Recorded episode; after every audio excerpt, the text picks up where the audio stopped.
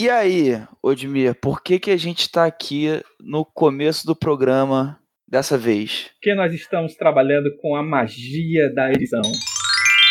O último podcast que a gente gravou sobre design gráfico no RPG foi muito grande. A gente passou uma tarde gravando, foram quase 3 horas de gravação. Então, para não ficar ruim para vocês, a gente resolveu dividir ele em 2 partes.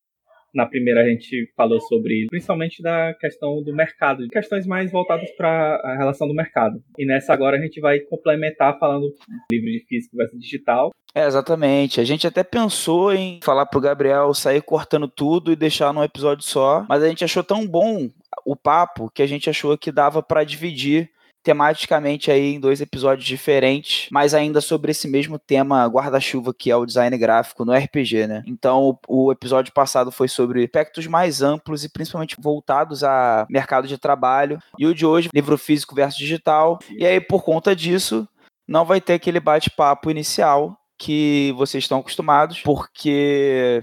A bem da verdade, que a gente até tentou chamar os convidados aqui para fazer um segundo off-topic, vamos dizer assim, para não parecer que foi edição, mas as pessoas estão muito ocupadas, a gente não conseguiu... Choque de agenda, sabe como é design, né? Tem que escolher entre dormir e gravar podcast. É, exatamente. Não é nem questão dos convidados em si, eu também estou super ocupado, o Odmir também, então a gente resolveu vir aqui no comecinho do episódio só para dar essa satisfação. Mas fiquem aí que o episódio tá muito bom. Aproveitem bastante. Tá.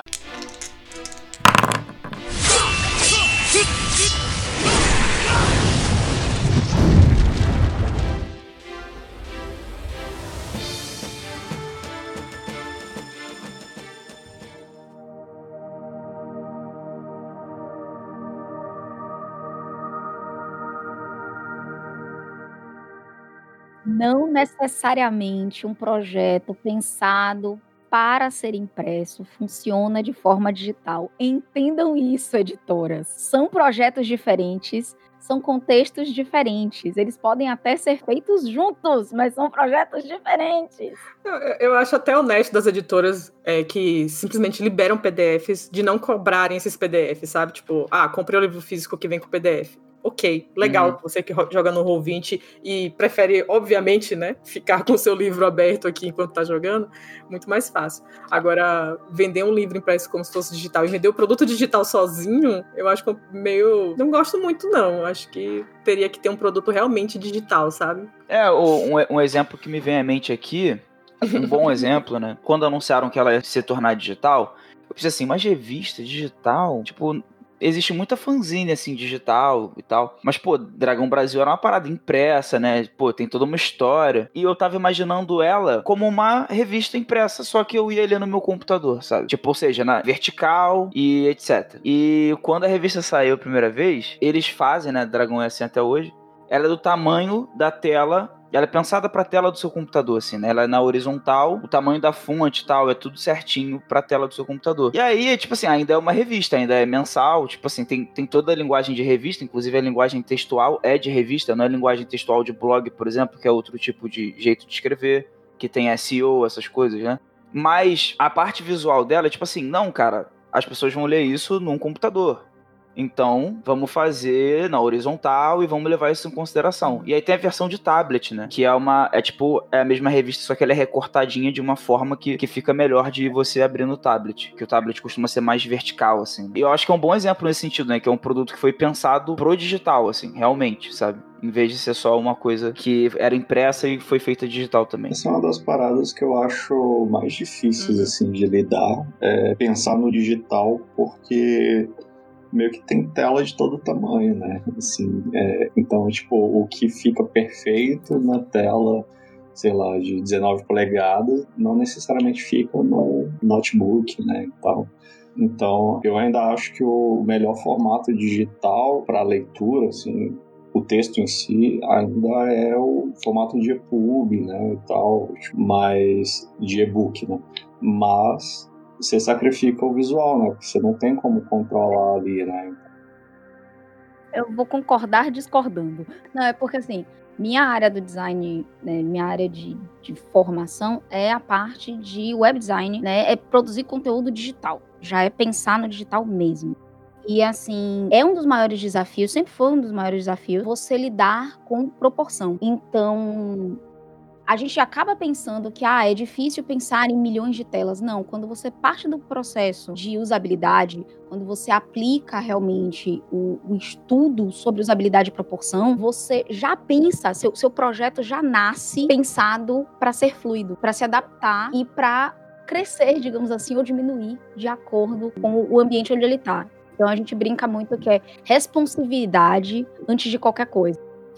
Os sites hoje em dia são tudo assim, né? Se você abrir no celular, ele é bem diferente de você abrir ele no navegador do computador. Exato. A única coisa que eu acho que o EPUB ainda precisa melhorar, e aí Cris vai poder falar melhor disso do que eu, porque ela estudou mais isso do que eu, é que o EPUB tá aprendendo com a web algumas das marcações para fluidez. Mas lembrando que, qual é a diferença do EPUB para uma diagramação normal? É que você tá dando a liberdade ao usuário de fazer alterações naquele seu projeto. Então, tipo assim, aumentar a fonte, mudar zoom. Então, como é que isso se aplica? Na web, a gente já tem todo um know-how sobre isso. Mas a tecnologia, né, o código por trás do EPUB, passa por dois processos. Que é o primeiro processo de compreensão de como você vai incorporar fontes. E aí, meus amigos, é um papo todo separado sobre isso. E como é que você vai colocar imagem. Então, acaba uma coisa parecida até com o trabalho que você tem de criar uma página de internet, né? Que você tem que pensar a responsabilidade do código para a pessoa conseguir acessar no celular, numa tablet, no computador, na geladeira, sei lá. Atualmente até na máquina de lavar, porque até as máquinas estão ficando na rede, meu amigo. O EPUB hoje, ou o formato da Amazon lá, proprietário, assim, ele não é ideal ainda em relação de imagem, né? Infelizmente, assim, se você pegar um livro que é de imagem, não é um livro que tem várias imagens, que nem um livro de RPG. Vou dar um exemplo. O livro Sapiens, ele é um livro que a maior parte dele é todo texto, mas às vezes tem umas fotos, né?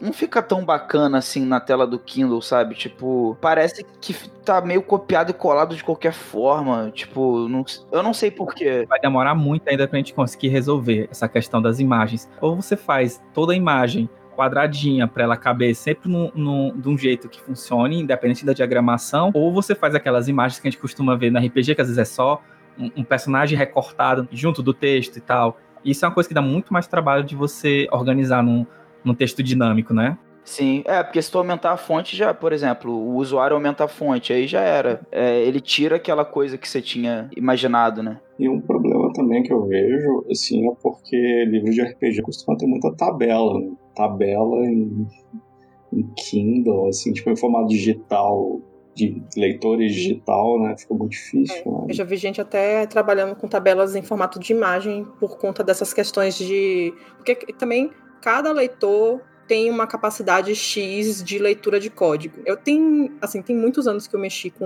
um e-book, eu mexi quando tinha acabado de sair, então eu não sei como é que está hoje, mas assim, por exemplo, o formato lá do Kindle, basicamente, se eu fosse comparar com uma coisa mais tangível a todas as pessoas, é como se fosse um Word. É um texto corrido, em que você insere no meio ali as imagens. Por isso que as imagens ficam sempre meio parecendo que foram coladas de qualquer jeito. E o que acontece eles têm algumas possibilidades de CSS, que basicamente são estilos. Então, assim, eu quero que esse título aqui, esse H1, seja sempre na fonte tal, do tamanho tal. Porém, se não tiver fonte tal, vai ser fonte Y. Se não tiver fonte Y, vai ser fonte Z. Então, você vê que por aí é tanta variação. Eu vejo muito livro digital, pelo menos na época que eu comecei a ver, como web no início, sabe? Era um texto corrido e coisas no meio, basicamente. E com o decorrer do tempo, a gente podia ali com HTMLzinho colocar um estilozinho aqui, uma fontezinha ali, uma corzinha aqui. Aí começou aquela maluquice de usar cor em tudo, depois colocar um GIF animado aqui, sabe? Então, ele vai andar do mesmo jeito, cara. A gente tem a possibilidade do livro em HTML5, que aí, tipo, é a Disneylândia, sacou? Você faz o que você quiser, dá pra botar um monte de coisa, porém, quem é que consegue ler? Qual o leitor digital que lê HTML5? Só, tipo, se você for acessar no iPad, uma coisa assim, você vai conseguir. Então quer dizer que já existe uma opção, assim, que dá pra fazer e desfazer um monte de coisa, é só uma questão de mercado, basicamente? Então, por quê? É só pra quem acessa computador, no final das contas. Não sei se você já pegou alguma revista, tipo a Wired. A Wired foi a primeira revista que pegou o formato digital e começou a fazer experimentações com isso.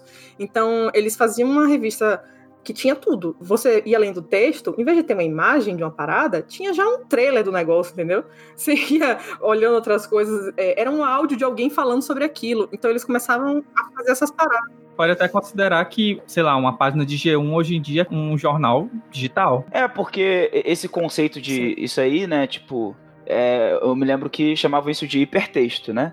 Enfim, de ter esses outros elementos audiovisuais ou te fazer sair dele para um outro lugar e você... Agora, imagine só, você tá lendo um livro de RPG e aí, sei lá, você tá vendo a ficha de um monstro e você passa o dedo por cima lá daquele ataque dele que aciona uma regra específica e ele já aparece um bloquinho com a regra específica para você ler. Você não tem que ficar abrindo milhares de páginas para até achar o que você precisa usar. Tá sempre tudo ali. Eu ia dizer que isso é muito comum hoje em dia em interface de web, né? Mas isso num produto editorial, assim, tipo, né? Numa revista ou num livro, é uma parada que, tipo, parece Cyberpunk 2077. Aí a gente entra num buraco muito fundo, que é o buraco do orçamento. Eu sabia que ia chegar nesse buraco. Sempre chega nesse buraco. Você pega, por exemplo, o D&D Beyond. Ele tem isso para as coisas de D&D. Mas D&D é tipo o AAA dos RPGs, né? Todo mundo com esse orçamento. O Tophu foi o primeiro que fez isso, né? Então, a gente tem umas movimentações aí do Tormenta 20 fazendo algo similar, né? Assim, bastante inspirado no Beyond. Mas aí são mais plataformas, né? Não são, tipo, como é que eu posso dizer? O exemplo da Wired. Mas, Glauco, pensa só. O que é um livro em PDF se não você tá usando a plataforma do Acrobat Reader? A mesma coisa. Isso é verdade. E nem usando, porque tem muita coisa que dava pra fazer com o reader que simplesmente não se faz. E a galera não sabe fazer. A galera, no máximo, posta e é isso. Beijos. Quando começou, assim, o e-book, assim, se tornou algo mais popular, eu vi algumas experiências, assim, de toda uma galera querendo misturar várias linguagens ali no meio, colocar vídeo no meio do texto e por aí vai, assim, mais de PDF, né? Mas, tipo, eu achava que tava meio de mau gosto, sabe? Porque o pessoal tentava colocar de qualquer jeito as possibilidades ali, né? Então, tipo, vamos colocar um áudio aqui porque dá pra pôr áudio, não porque combinava com o produto. Eu acho que às vezes a pessoa nem sabe o que pode fazer, né? E também tem a questão do que o público espera. Porque, querendo ou não, a maioria das pessoas ainda consome, comprando mesmo com dinheiro, RPG através de livros impressos. Então você não tem tanto incentivo financeiro pra você investir nessa parte digital. Aí vai de dois pontos. A gente tem que raciocinar duas coisas. Primeiro, no quesito tecnologia, a gente está para o mercado editorial digital como se nós estivéssemos no século XIX com as possibilidades das prensas mais elaboradas, novas tecnologias para tipografia. A gente tem a tecnologia está se desenvolvendo aí loucamente. A questão é, a gente ainda não aprendeu a usar. Tipo, a realmente saber o que é que funciona. E o segundo ponto que a gente tem que sempre ter em mente, vou focar bem no RPG. O processo de ser um manual, porque a maioria dos jogos que a gente entra em contato, eles são manuais. Ou seja, eles estão te ensinando e estão te promovendo regras para uma determinada experiência de jogo. Eles precisariam, para embarcar nessa nova tecnologia, serem pensados como interfaces baseadas no digital. Por isso que eu sempre digo, são projetos diferentes, porque quando você vai pensar um livro, ele tem as limitações de impressão, de papel, de cola, tem uma série de questões físicas que precisam ser levadas em consideração. Da mesma forma, quando você vai pensar o digital, você tem que lembrar que a plataforma, ou seja, aonde isso aqui vai ser usado, como é que as pessoas vão interagir com isso, qual é a usabilidade disso. Então, eu concordo com o Odmir naquela coisa do tipo, você tá vendo um monstro ali e você tem acesso a um stat block já direto. Mas no que isso é interessante para leitura? É interessante para uma leitura corrida você ter a opção do stat block? Não, porque você não está interessado naquilo naquele momento. Mas para alguém que está usando aquilo para mestrar e tipo, opa, eu preciso disso aqui agora. Então, o livro de RPG, a gente tem que lembrar que ele é usado de duas formas. A forma de texto, de compreensão, de eu vou tentar entender o que está acontecendo aqui. E como um manual de consulta. E casar essas duas brincadeiras é que é difícil. E essa parte do manual de regras, de ensinar, que você tá, conforme você estava falando aí, me lembra muito da época que eu trabalhava com educação à distância. Que a gente tinha que pensar os materiais para trabalharem de uma forma que melhorasse a aprendizagem do aluno, né? Então você tinha toda uma construção específica que era diferente de você pegar um livro de referência. Você falou sobre as pessoas não saberem até onde o que pode ser feito ali, né? Dentro dessa nova tecnologia. E assim, na verdade, muitas delas sabem. O problema é o seguinte: a gente tem muitos leitores diferentes, de muitas empresas diferentes, cada uma delas com uma capacidade diferente de... Ah, eu consigo ler tais códigos, outros códigos já não pegam muito bem, eu trava com isso aqui. Então, assim, quando o diagramador é solicitado para fazer um trabalho digital, ele vai ter que pegar sempre pela base, porque ele tem que fazer com que todo mundo consiga ler esse livro. Então, no fim das contas, você não pode usar nada do que é legal. Tipo, seguir aí. É mais ou menos o que acontece no mercado de videogames, né? Que você tem que sempre desenvolver pela plataforma mais fraca. Isso gira por um esquema capitalista, né? Porque não só o lance do orçamento, mas também o lance de, então já existe a linguagem, existe uma plataforma, sei lá, tipo uma linguagem mesmo, né? Que é o HTML5, né? Que daria para fazer coisas fantásticas e tal. Por que não tem um leitor que faz isso ainda? Porque... o pessoal ainda está popularizando o formato EPUB, MOB, né? Então, é que nem o lance da gasolina mesmo, né? Tem tecnologia para fazer carros muito mais econômicos, né? Mas gasolina ainda é um mercado muito forte, então as pessoas vão estar fazendo carros movidos a gasolina. Você fica pensando assim, tem umas coisas que não tem nenhuma lógica, tipo, para que você vai fazer um livro digital que você passa a página? Sabe, tem coisas que acontecem dentro da evolução de uma mídia que é basicamente só pra pessoa se adaptar. Um livro que você passa a página é simplesmente uma coisa que, tipo, olha, a gente vai fazer passos de neném aqui com você. Mas não faz lógica nenhuma, não tem lógica nenhuma quando você vai parar pra... É aquela coisa, né? Porque também a gente tá lidando com públicos de gerações diferentes. Então, se a gente faz uma coisa voltada pra galera que já tá toda antenada nas tecnologias... Beleza, não tem páginas, vai funcionar pra ele, mas talvez pro cara que é um RPGista que tá aí há 40 anos jogando RPG, ele vai pegar aquilo e ele não vai conseguir se conectar àquela leitura. Tem um choque de geração, por assim dizer, na forma como as pessoas... O livro, né? O livro de RPG. Porque, querendo ou não, o RPG ainda é um hobby que é muito tradicional, né? Tá muito ligado ainda ao analógico, né? Então, as pessoas realmente teriam dificuldade pra absorver isso. Acho que é importante a gente lembrar também que RPG não é o livro, né? É a experiência, né? Então, tipo, como o Odmir falou, o lance de ser um manual, né? E como a Cris pontuou também sobre, não sei se foi a Cris ou a Evelyn, falou sobre a melhor forma de traduzir um conteúdo. Então, tipo, o objetivo do manual é ensinar o jogo. Então, a gente vai pensar na melhor forma de ensinar aquele jogo enquanto visual, né? E ao mesmo tempo que ainda seja útil para você ler como uma referência rápida para quando você estiver narrando, jogando. Sabe uma coisa que isso me faz pensar bastante, assim, é que outros jogos não tem muito... Por exemplo, quando você compra um jogo de tabuleiro, você tá comprando o jogo, né? E ele vem com um manual. Quando você compra um jogo de videogame, é a mesma coisa. Você compra um jogo que vem com um tutorial. O RPG é o único jogo que talvez... Não sei se vai ser muito discrepante o que eu vou dizer aqui, mas talvez ele nunca tenha sido vendido. Porque o que se vende, o produto que se vende é como você joga. O jogo, ele acontece graças ao produto que você vendeu, mas ele não é o produto que você vendeu, né? E essas plataformas digitais, eu acho que ela aproxima mais essas duas coisas. Ela aproxima mais o produto da experiência do jogo de uma forma mais integrada, assim, na minha opinião. Assim, eu realmente preferia deixar essa questão de discutir a questão de relação de RPG com o jogo para um podcast específico, que isso é horas de papo. Mas você, quando tá jogando um board game, não é as regras do board game, é o jogo de você tá jogando com seus amigos, a interação. O jogar sempre vai ter esse fator de interação. Por isso que eu acho que a RPG ainda se enquadra como outros jogos também. Eu penso também, Odmir, quando você compra um board game, o que você tá comprando são peças daquele jogo. Você está comprando também o manual das regras do jogo. Mas o jogo é a interação ali, né? Com esses elementos das pessoas. Bom, enfim, é realmente outro papo. Eu queria levantar uma... Porque eu acho que eu devo ser, talvez, a mais velha aqui, né? Então, tipo... Todo podcast a gente tem essa discussão de quem é o mais velho.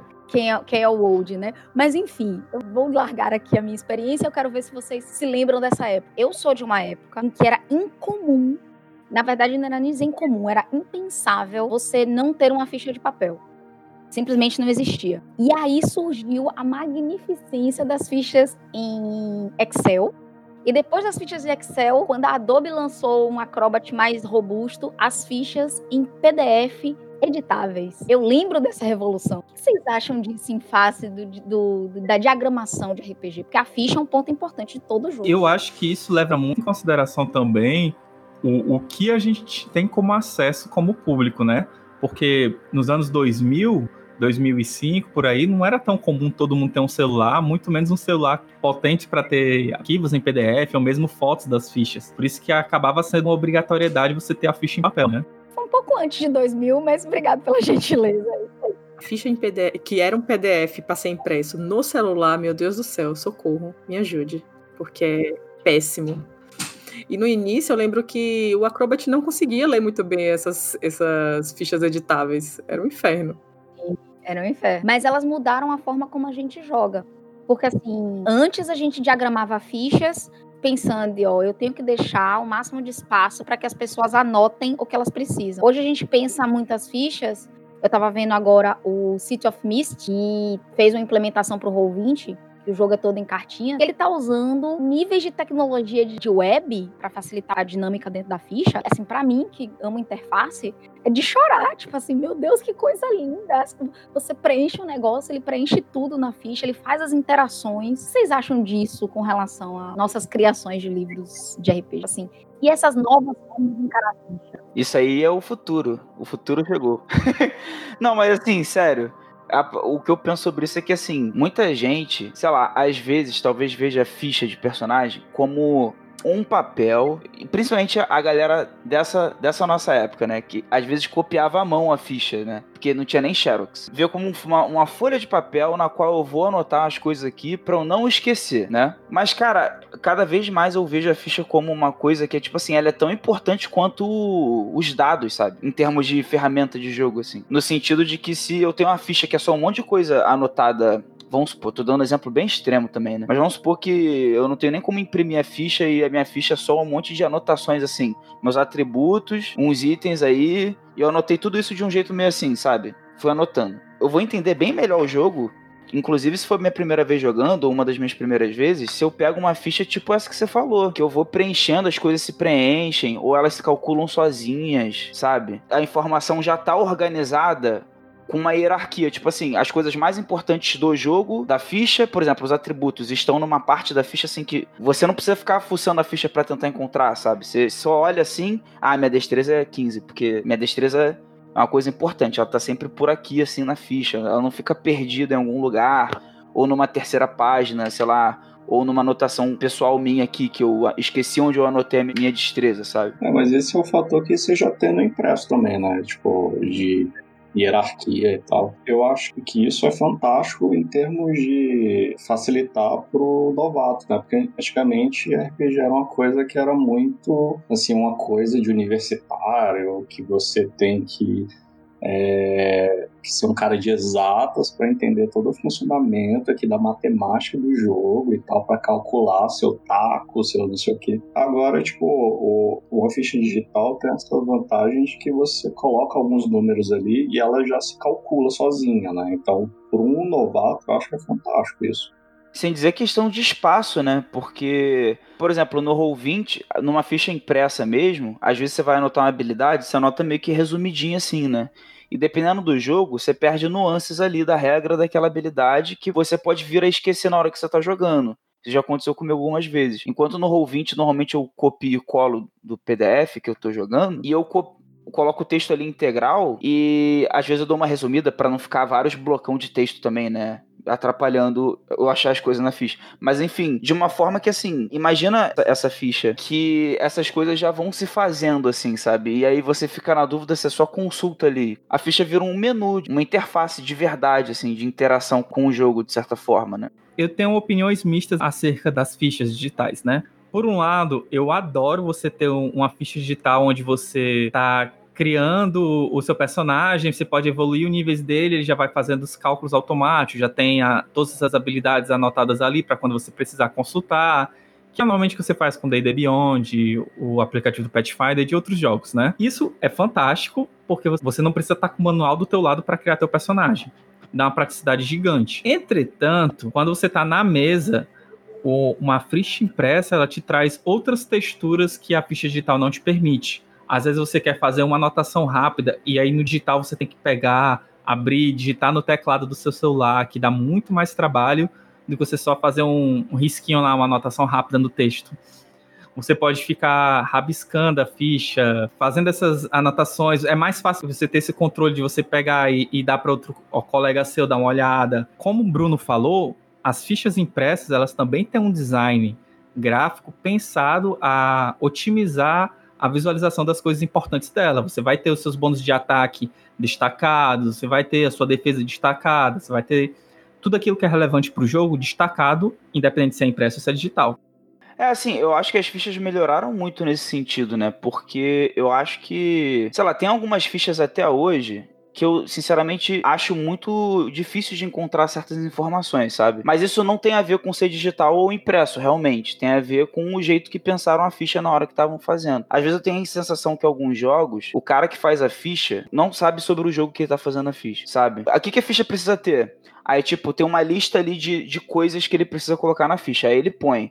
E ele sabe vagamente que, por exemplo, X, Y, Z são atributos, então beleza. Eles vão ficar um pouco maiores e tal. Nome do jogador vai vir lá em cima. Classe, essas coisas, se tiver o jogo, vai vir lá em cima também. E beleza. Na verdade, a questão de organização depende de acordo com o projeto, né? Às vezes essas coisas podem ser preferíveis estar em outros lugares. Não, eu sei. Eu tô dando um exemplo. Que, tipo assim, às vezes eu olho pra umas fichas e parece que quem fez a ficha não jogou o jogo, entende? Sim, isso acontece. Isso é um problema muito grande. Quando a gente tá fazendo a ficha, a gente tem que ler o jogo para saber o que tá fazendo. Não adianta só pegar, tem que ter tantos atributos e tal. Mas a Cris ia falar uma coisa a respeito disso agora. Vou mais falar no ponto de vista de quem faz as coisas.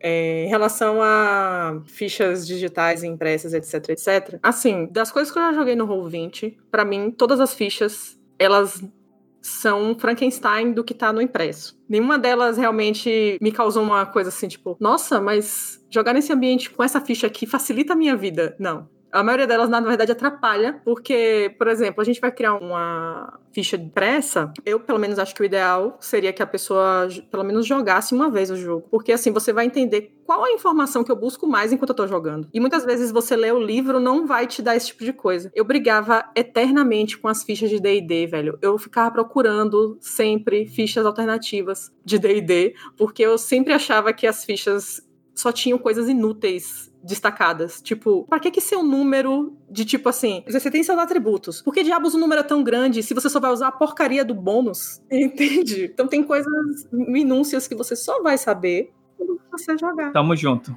Parece que umas fichas são mais formulários. Tipo assim, como se fosse um formulário que você preencheria no trabalho e depois você nunca mais fosse precisar olhar.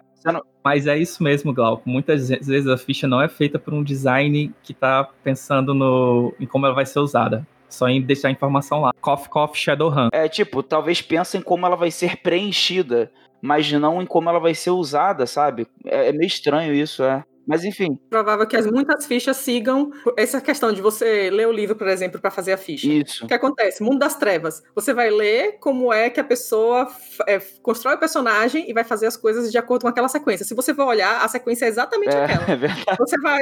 Você vai olhar se é bom aquilo ali, nem tanto. Tem algumas coisas que dariam pra ficar melhor sempre, né? Óbvio, mas daria pra fazer coisas que facilitariam a vida da pessoa que tá ali jogando com aquela ficha. E aí você vai pro digital e você fica, cara, tem tanta informação que você poderia simplesmente suprimir da minha visão. Pra que eu vou ficar olhando isso aqui o tempo todo? Eu não preciso disso. Por que diabos minha ficha de Mundo das Trevas tem perícias que eu não tenho? Eu poderia simplesmente ter um outro lugar que eu chego lá, eu vou comprar uma perícia nova, eu pego naquele outro lugar e digito, olha, eu vou querer um ponto disso aqui. E aí essa perícia vai pra minha ficha. Coisas assim, então eu não sei até que ponto o Roll20 atrapalha esse tipo de coisa, porque eu nunca mexi na plataforma para criação, mas para mim a maioria das fichas digitais não estão se aproveitando do ambiente para melhorar a jogabilidade das pessoas. Assim, o Roll20 ele é aquela coisa, é como se tivesse construído um site, né? Então ele tem as mesmas limitações que você fazendo no site. É, mas assim, eu entendi o que ela quis dizer, porque algumas fichas é como se fosse um PDF editável dentro do Roll20 só. A maioria, na verdade. O PDF editável, ele, como eu já falei, ele não é uma boa... um bom exemplo de um digitalização. Pra mim, o PDF editável, ele é basicamente você tá escrevendo ali pra imprimir depois. É a utilidade. Foi como ele surgiu, eu acho também. É, porque na época que ele surgiu, nem tinha como jogar online direito, né? É, eu quero ouvir muito a opinião do Prosaico, porque vocês falaram demais das fichas dele e eu fiquei curiosa. Então, pedindo pra ele pra falar... Agora a gente vai falar de fichas boas. Eu vou só dar um complemento do seguinte. Estão saindo novos jogos. Esse ano vão sair muitos jogos que estão pensados para plataformas digitais, inclusive com fichas. E aí você vai testar o City of Mist comigo, Cris. Por favor, Prosaico, agora é sua vez. Eu acho que a ficha é muito mais um prop, sabe? Assim, que você vai passar para o jogador e que ele tem uma função, além das informações, né? Que é o principal, mas também de passar o clima do jogo, né? Porque o mestre, a pessoa que está guiando o jogo, né, normalmente ela vai ter contato com o livro, vai ter contato com a visualidade do jogo, né? Aquilo que os autores querem passar como a vibe do jogo. Enquanto o jogador, o contato que ele tem normalmente é mais com a ficha, né? E quando a ficha é um formulário simples, assim, que não passa o sentimento do jogo, eu acho que isso se perde muito, né? É uma chance que a pessoa perde de passar a vibe do jogo dela, né? Pro jogador. Quando eu faço a ficha, eu tento buscar isso, assim, sabe? Tipo, eu quero passar uma impressão pros meus jogadores, né? Ou, sei lá, traduzir o jogo dentro desse próprio aqui, que é o das informações. É o que eu tento fazer. Fora deixar ela uma ficha mais agradável, né? Porque às vezes as fichas são formulários, como o pessoal estava dizendo. Não, e também tem a questão seguinte. Às vezes a ficha, na verdade, é aquele dilema entre utilidade e... Vou falar beleza por falta de um termo melhor que não tá vindo na minha cabeça agora. Que, tipo, tem fichas que, na hora que você vai jogar, ela é muito útil. Você encontra tudo, assim, tá tudo... certinho, assim, o que você mais usa costuma aparecer, assim, na frente dos seus olhos e tal, só que aí a parte estética dela é terrível, ou o contrário, a ficha tem uma estética incrível, só que ela não é tão útil assim na hora que você vai jogar, você fica assim, pô, tá faltando espaço, ou alguma coisa do gênero. E nas fichas do Bruno eu sinto muito que ele consegue encontrar um meio termo entre essas duas coisas, sabe? No geral, assim. Eu acho, principalmente as do Tormenta 20 que eu tava vendo por último, tem muito isso. Tem bastante espaço pra anotar tudo, mas ao mesmo tempo não fica uma coisa enfadonha, assim, tipo, só um monte de linha e quadradinho pra preencher. E tem sempre uma ilustração foda, assim, junto, que passa o clima aí que ele mencionou, né? Não sei, um design tradicional, assim, de ficha, costuma ter informações que não são necessárias, assim, ou repetição de informação, sabe? Tipo, na de Tormenta 20, por exemplo, eu observei que... Eu nunca joguei Tormenta, né? Então, tipo, eu não posso dizer que, você tem que jogar o jogo pra fazer a ficha. É o ideal, né? Mas eu não podia jogar antes, né? Porque foi encomenda e tal. Então, eu fui brifar os meus clientes, né? Então, eu fui perguntar... Até porque o jogo tava em desenvolvimento também, né? Tá passando pelo playtest também, teve coisa que alteraram e tal, que eu tive que mudar. Então, eu tava vendo na ficha tradicional de Tormenta, porque é baseado no 3.5, né, o sistema. E então você tem um campo lá, por exemplo, dos atributos, e você tem um campo das perícias separados. Só que na perícia tem o valor do modificador do atributo, né? E eu tava vendo que isso você ficava repetindo, e você tinha que caçar o modificador para ir colocando lá, e não funcionava legal, né? Aí eu pensei em colocar já as perícias embaixo de cada atributo, né? Que você já pega o modificador dali, né? Você não precisa repetir. Isso não foi algo que eu inventei, né, e tal. Isso tem na ficha do Conan do 2D20, eu achei bem legal e eu trouxe, né. Como a Cris falou sobre, não é copiar o design dos outros, né, ou tipo, reproduzir, mas tem essa coisa de se inspirar, ver o que funciona em outros jogos e absorver isso, né, assim, pô, isso aqui foi uma ideia legal, isso funciona. Ver o que não funciona e deixa descartar. É muito importante você ouvir o jogador, né? Ver como funciona a usabilidade. Eu percebi que tem muito jogador que não nota exatamente o que ele quer, né? Então, tipo, você tá com a ficha lá, não tá na melhor funcionalidade possível, mas ele gosta do visual, então ele vai querer usar. Enquanto tem gente que não se importa tanto com o visual e fala, ah, a ficha tá bonita, mas eu fiquei perdido nela, tá uma ficha tradicional. Então você percebe que talvez meu design esteja muito poluído, então é bom eu, não sei, ir mudando. Ouvir o feedback, né, das pessoas, assim, não é... Interessante que tu falou isso, que teve um trabalho que eu fiz pra Gente é Ogre, que foi a ficha do Magical Fury, né, que é um jogo sobre meninas mágicas, então você tem a transformação. E aí eu peguei essa questão da transformação e usei como elemento de design, que tem atributos que você só utiliza na forma humana e na forma de garota mágica. Então a ficha, ela é feita de um jeito que você vira ela 180 graus e ela muda completamente. Você mantém os atributos lá em forma de um círculo mágico e tal. Só que o feedback que a gente recebeu é que isso se tornava inviável para você usar online, porque online você não tem como ficar girando a ficha. E aí... Mas dá para transformar magicamente a ficha, gente, com o botão. Sim, sim, mas porque a gente tava pensando em PDF, Roll20 na época, né? Não... Mas o ideal seria isso mesmo, se transformar através do aplicativo, você aperta e ela se transforma. Você aperta na joia mágica do negócio e simplesmente a ficha fica toda colorida e cheia de atributos novos, entendeu? Tipo, caraca, velho, ia ficar um negócio muito legal. Porque até você tem essa diferença de quando você tá de humano e quando você tá de guerreira mágica, na sua ficha, que você geralmente no Roll20 fica com ela ali aberta, te dá muito mais, tipo, situa muito mais onde você tá e quem você é naquele momento, né? Então, muitas possibilidades. Sim, a ideia é justamente essa, que quando você muda a forma, você muda o mindset que você tá pra jogar, né? Isso seria maneiraço mesmo.